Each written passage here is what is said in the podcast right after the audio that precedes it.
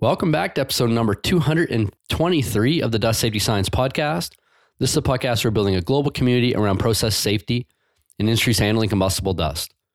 I'm your show host, Dr. Chris Cloney. In today's episode, we have a very special replay from the 2023 Global Dust Safety Conference.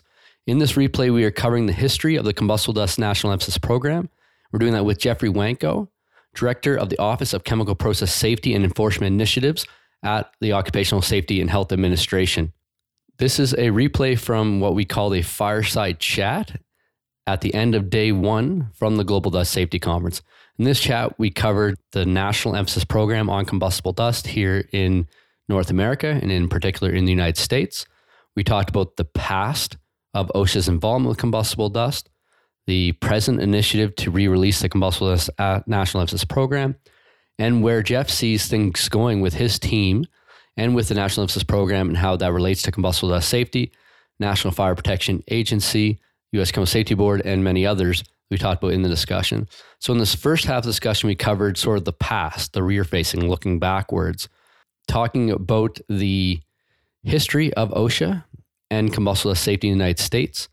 And we sort of took the timeline as starting in 2003 when we had the Hayes Lemmerz, West Pharmaceutical, and CTA Acoustics combustible dust explosions that were investigated by the U.S. Chemical Safety Board. Now, it's important to note that we're not the first combustible dust instance in North America. I've covered this before in the podcast. Uh, over 100 years of explosions going back to pre 1900s. But this is really the kickoff of the most recent, what I call renaissance in combustible dust. Over the last 20 year period, where there's been a heightened amount of activity, heightened focus and increase in combustible dust that really hadn't been seen since the 80s and the grain handling standards since that came out. So that's sort of the starting point for this conversation with Jeff.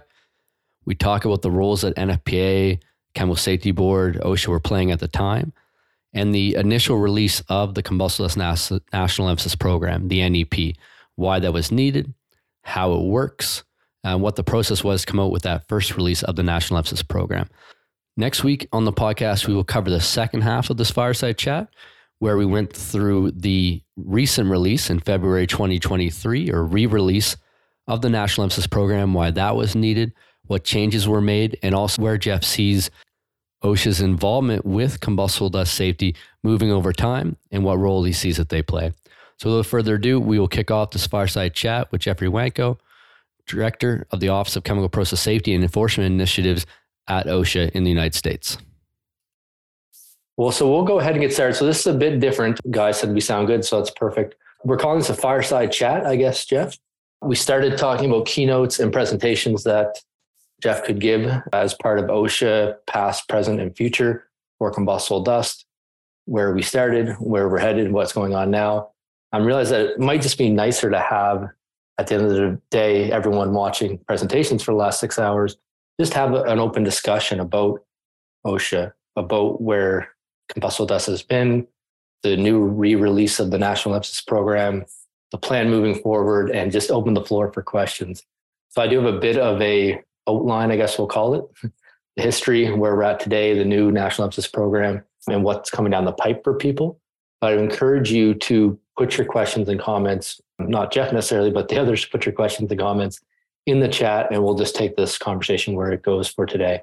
So, by way of introduction, Jeff Wanko is the director of the Office of Chemical Process Safety and Enforcement Initiatives with the Occupational Safety and Health Administration within the US, OSHA. Jeff has a bachelor's in chemical engineering from Syracuse University back in 1989, a master's in environmental engineering from Illinois Institute of Technology. Spent the first few decades of his career in various industry roles, including environmental engineering, project management, and eventually moving into process safety engineering role within some companies involved in vitamins and nutritional products, so that handle combustible dust. And maybe we'll get into that here in a second. Uh, spent six years as an investigator with the U.S. Chemical Safety Board. From my understanding, and we'll talk about this as well in a moment, was involved with the development of the combustible dust hazard study that was released in 2006.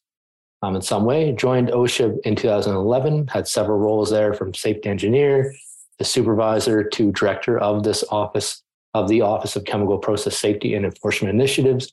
And from understanding again, and we will get into this, his team is responsible for the release and enforcement of the National Emphasis Program on combustible dust. So, extremely well rounded individual, extremely knowledgeable combustible dust. We had a phone call earlier, I guess late last week.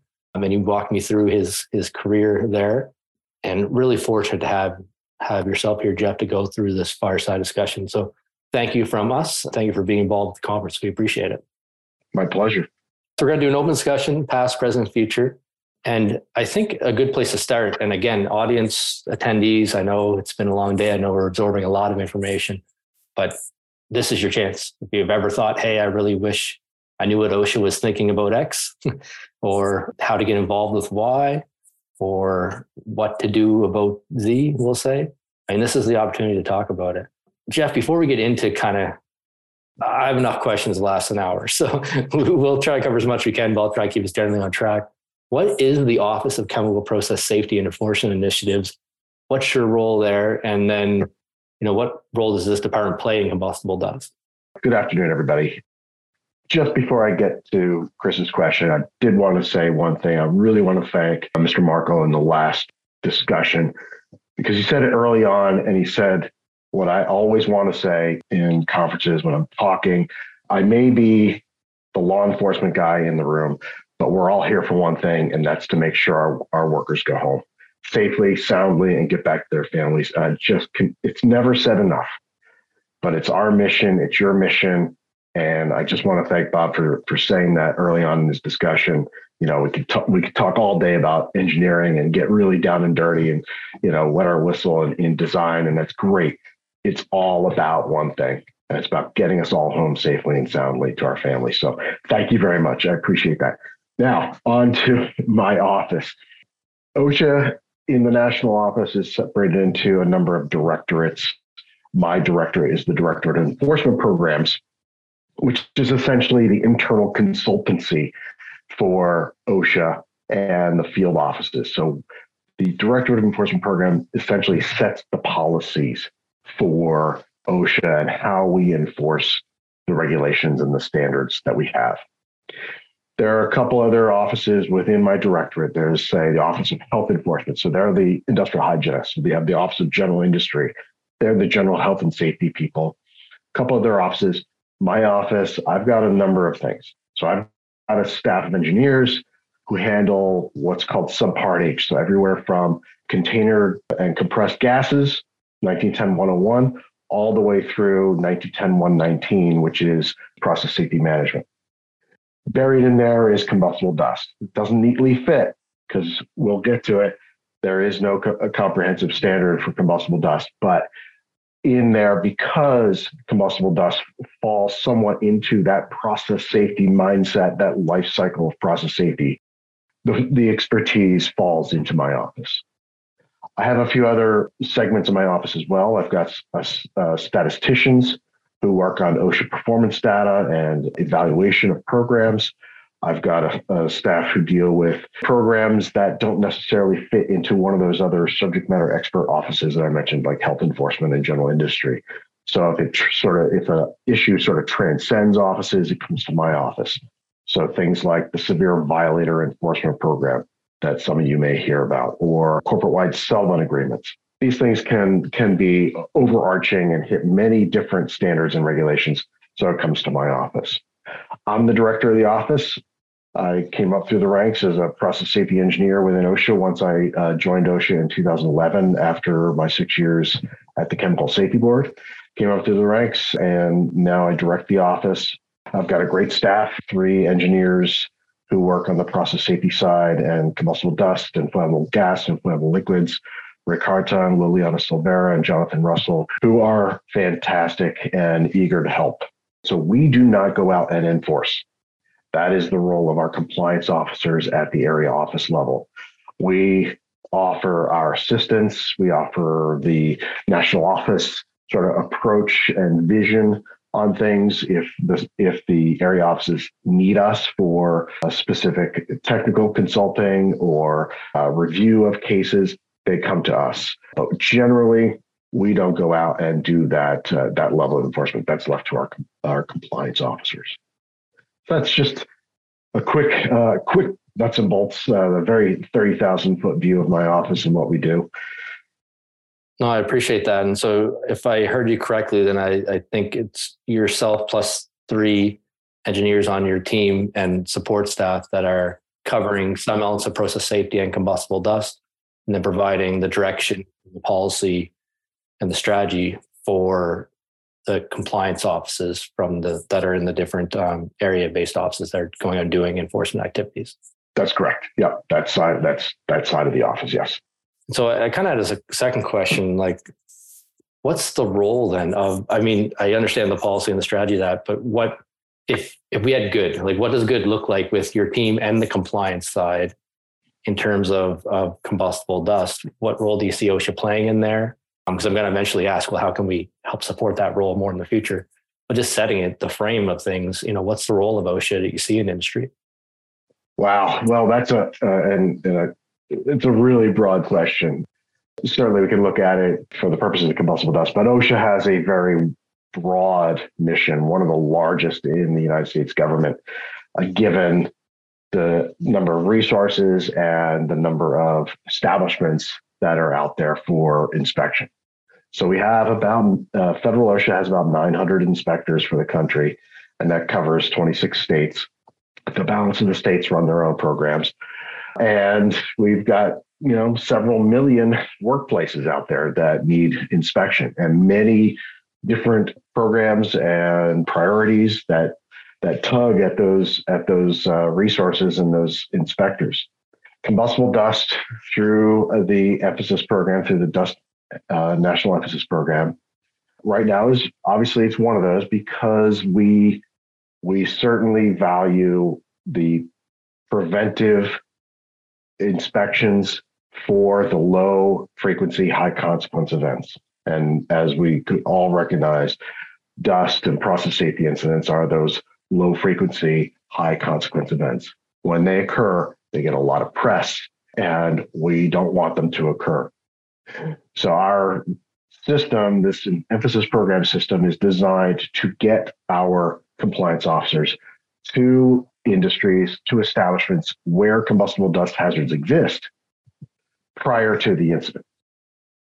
Of course, we do go after post incident, but what would be good is if I'm only going on planned inspections and not those unprogrammed inspections related to complaints and fatalities and, and incidents. That to me is good. That means we are having an impact both from the interaction of the compliance officer with the establishment, with the managers at the establishment. But frankly, the threat of inspection, and this may come up again, but the threat of inspection is real. And it does just that. It has abatement effect for establishments that may be inspected. So showing that there is a real chance of inspection of a given facility and the list of the list of NAICS codes is right there in the NEP listed there for everybody to see. If you're on that list, your facility is targeted for inspection. Where they fall in that targeting, I don't know, but is a real threat of inspection. You know, that's the law enforcement view, if you will. But what is good is when we go out proactively and work collaboratively with the establishment management and get to abatement. If we identify hazards, yes, you will receive a citation, the violation will be noted. But what's important is that we abate those hazards. That to me is good. Yeah, I think that's a really great, a really great framework, right? So if we think of OSHA responding to an incident is maybe the pointy end of the spear, yep. the spear. It's been a long day. Um, if we can get OSHA on the ground and interacting with sites before an incident happens, but while they're in that development of um, you know running higher risk, that's a really good outcome. And then I'd see the national emphasis program, your team's work, as as okay, how do we strategically get that to happen? How does the NEP need to change in order to get officers to the right site? And you mentioned the threat of inspections, another piece. I, I would also give OSHA immense amount of credit in that I think there's an education role there as well. Like the yep. the type of the the combustible dust poster uh, has been shown. I don't know. I've probably shown it a thousand times myself. But the other type of educational components that have been created over time is another key component of that. Have we missed anything else in the sort of framework that we're we're building for how change is made? The other thing that I forgot to put in uh, the outline was the OSHA technical manual as a teaching tool. So, uh, one of the things that OSHA has available both for its compliance officers as well as the regulated community is a technical manual for the more you know the more robust and more difficult technically difficult and technically challenging inspections there is a manual and just I think two years ago we published the the combustible dust chapter in that manual. And one of the things that we did for the NEP is the, the original version of the NEP that was released in 2007 had a lot of the basic, you know, the teaching stuff about uh, combustible dust, the basics of combustible dust. All of that was taken out of the, of the NEP and put into that OSHA technical manual. So that's out there for anyone to read. That's public. Yeah, there's a number of other the firefighting response manuals, very good, um, yep. and and a bunch of other useful. I mean, it's all useful, but you know, stuff that we point to quite a bit in terms of the educational component for combustible dust. I want to. We're getting some questions in which excellent. Keep them coming. We're going to cover new NEP, old NEP. I don't want to set the groundwork because it's not all the time that I get somebody here that both worked with Chemical Safety Board during this time and, and now is with OSHA let's let's go back a little bit in history and I'll keep us on track. In 2003, there were three, there were probably more than three, Dust Pollution Test three, but three notable ones, Hayes-Lemmerz, West Pharmaceutical, and CTA Acoustics. And then that was followed by 2006 kind of dust hazard study. Just to get some context, you know, what was your involvement within industry at that time? Then as you moved into CSB, what was the kind of environment that you were coming into with that role when you moved into working with them? Yeah, so in 2001, I joined Roche Vitamins in New Jersey as a process safety engineer for the facility. Much of the work there was was process safety. They, you know, lots of flammables, chloroform, you name it. It was a they had everything. But one of the things that they also had with uh, vitamins was combustible dust. Some vitamins, as everyone here knows quite well, are organic solids and are organic uh, particulates and can combust. We also had some metal catalyst that was also combustible when dried. So I quickly had to become a combustible dust expert for the facility. And I, I see uh, Mr. Mr. Guy Colonna's on here.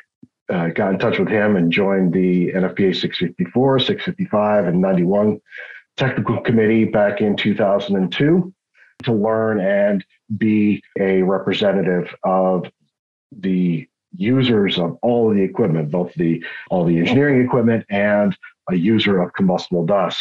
I felt it was necessary for someone like me to be on that committee.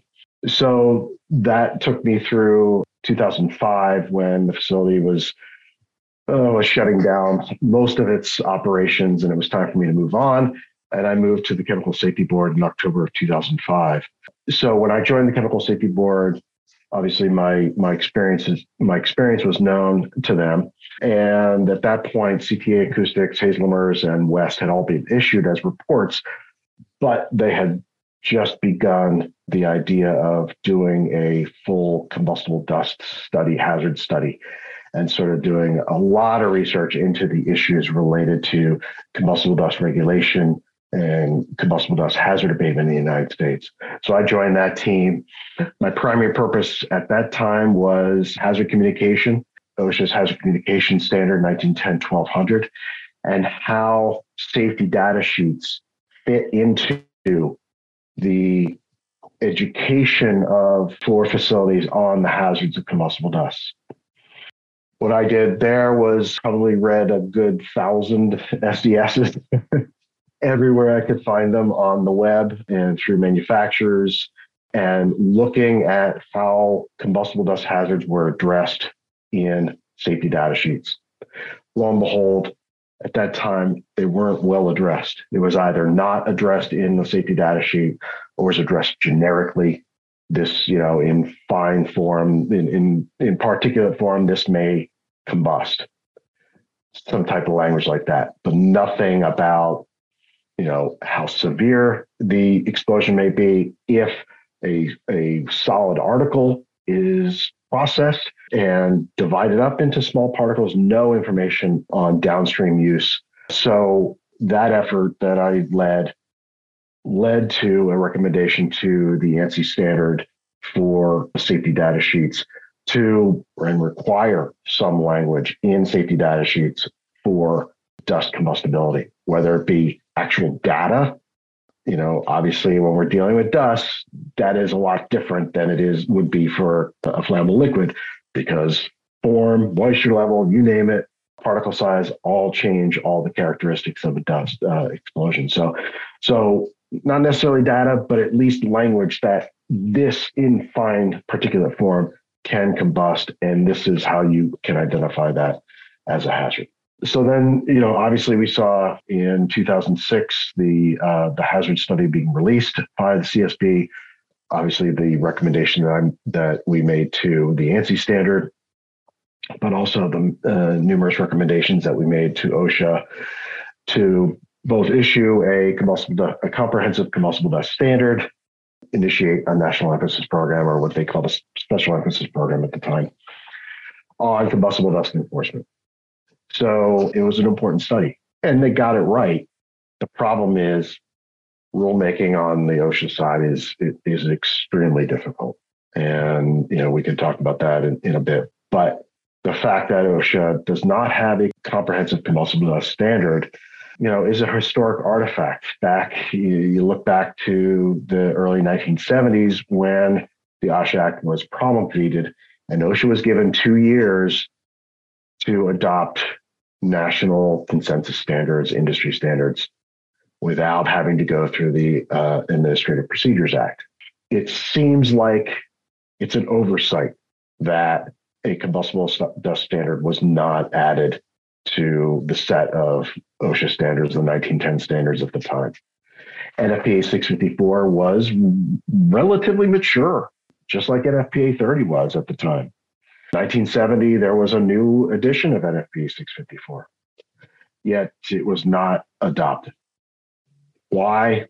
There's no idea why. It, it was it resources. There was only so much that OSHA could do at the time as it was being stood up think about having having to stand up a national agency in two years and all the activity that goes into that, both the just the logistics of finding office space for everybody around the nation, as well as setting standards. There was a lot to do. So, uh, you know, going back and saying it was a mistake is is not really fair, but it appears to be, you know, it just appears to be an oversight is that the time scale at which the grain handling standard did make it into 1910? Is that because it no, okay, that's something different. Okay.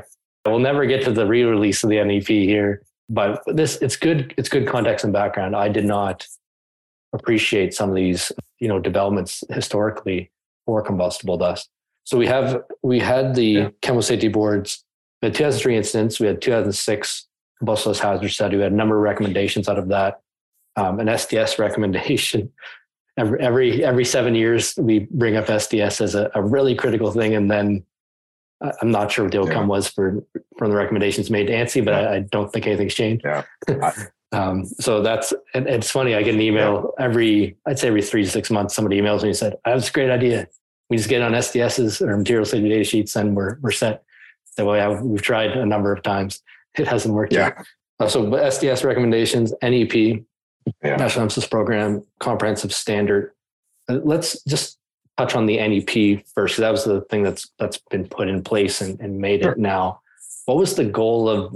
I mean, we we covered kind of one goal. The NEP was to get inspectors out to sites beforehand and target maybe at high risk sites so that we can prevent incidents before they happen. I guess is that the is that the reason the NEP, or what was the reason of having the NEP, and how did it kind of set up from there? Just a kind of a discussion, a, a little broader discussion of of OSHA enforcement. So it may surprise some people that OSHA just can't walk into a facility and inspect.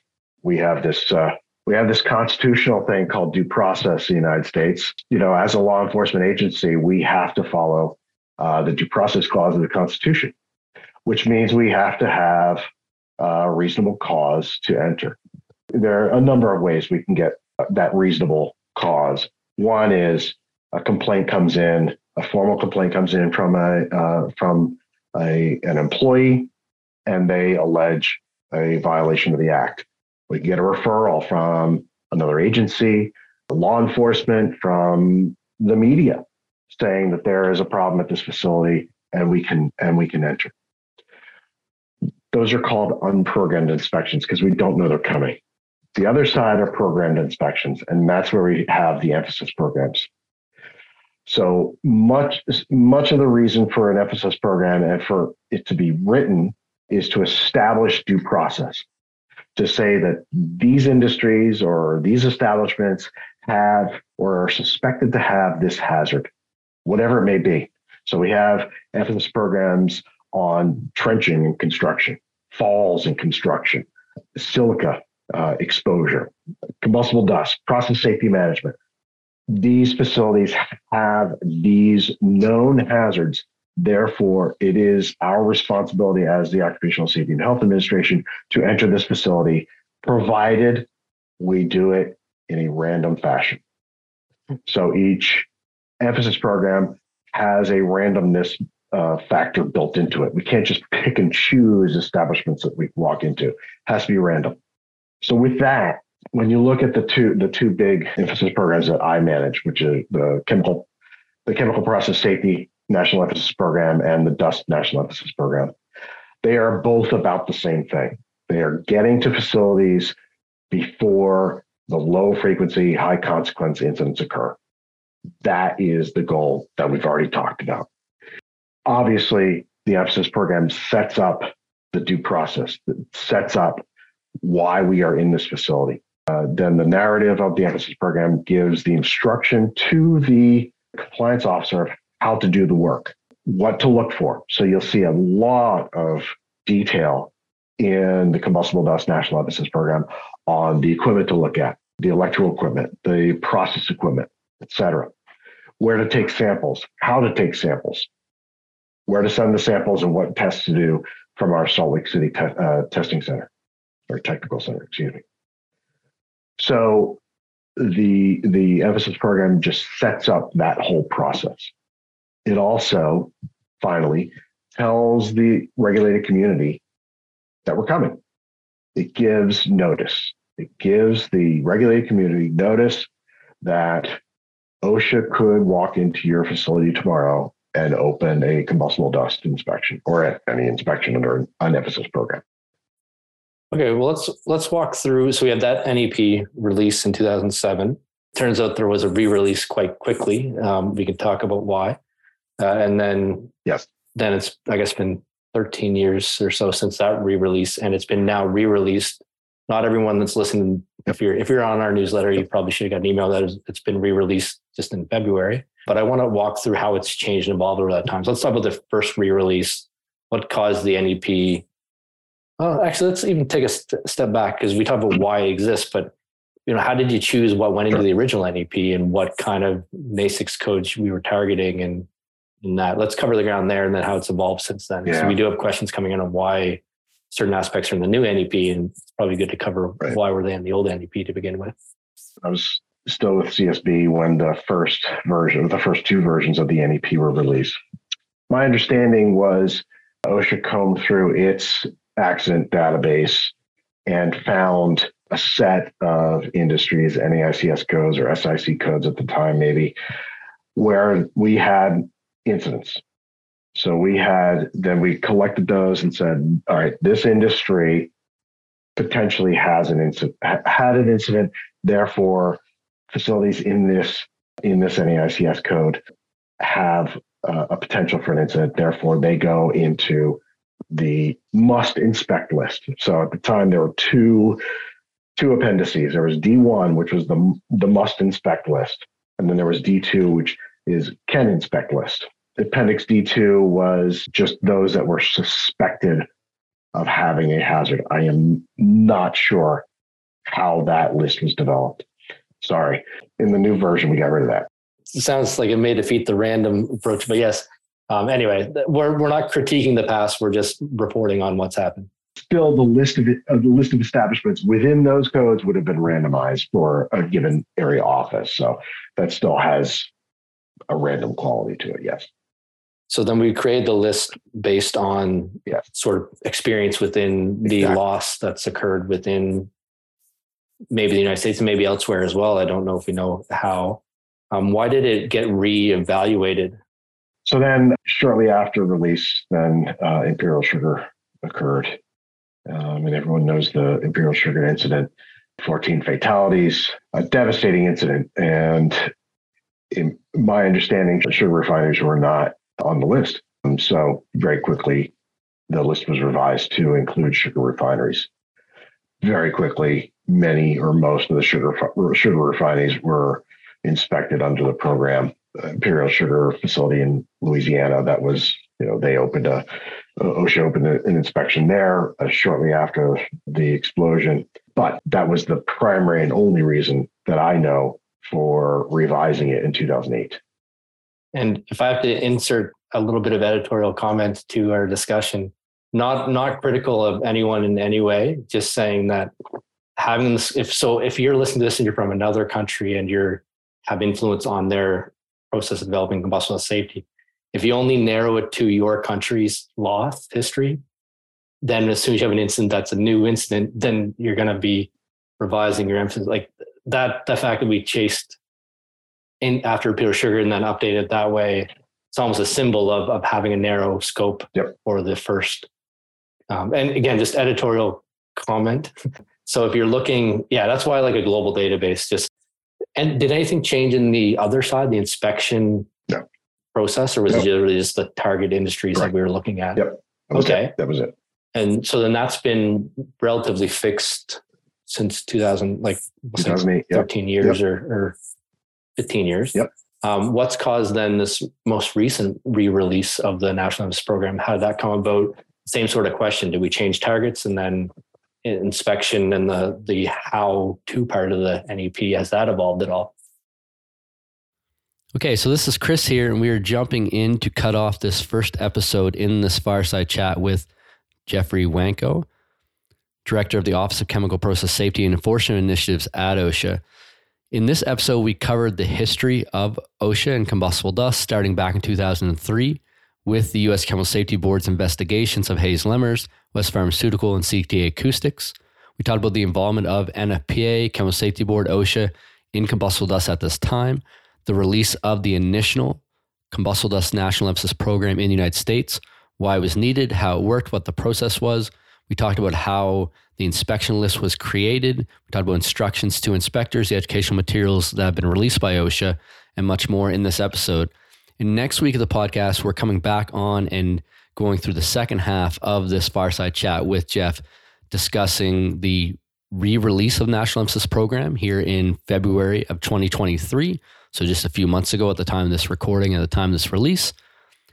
We're going to talk about why that was needed, how that process was achieved, what was actually put in the new NEP. And then we'll talk about as well some questions move forward with OSHA's involvement with combustible dust. So as always, I want to say thank you for listening to the Dust Safety Science podcast. You have a safe and productive week ahead. And I appreciate everything you do in industries handling combustible dust, making them safer with the work that you do out there every day.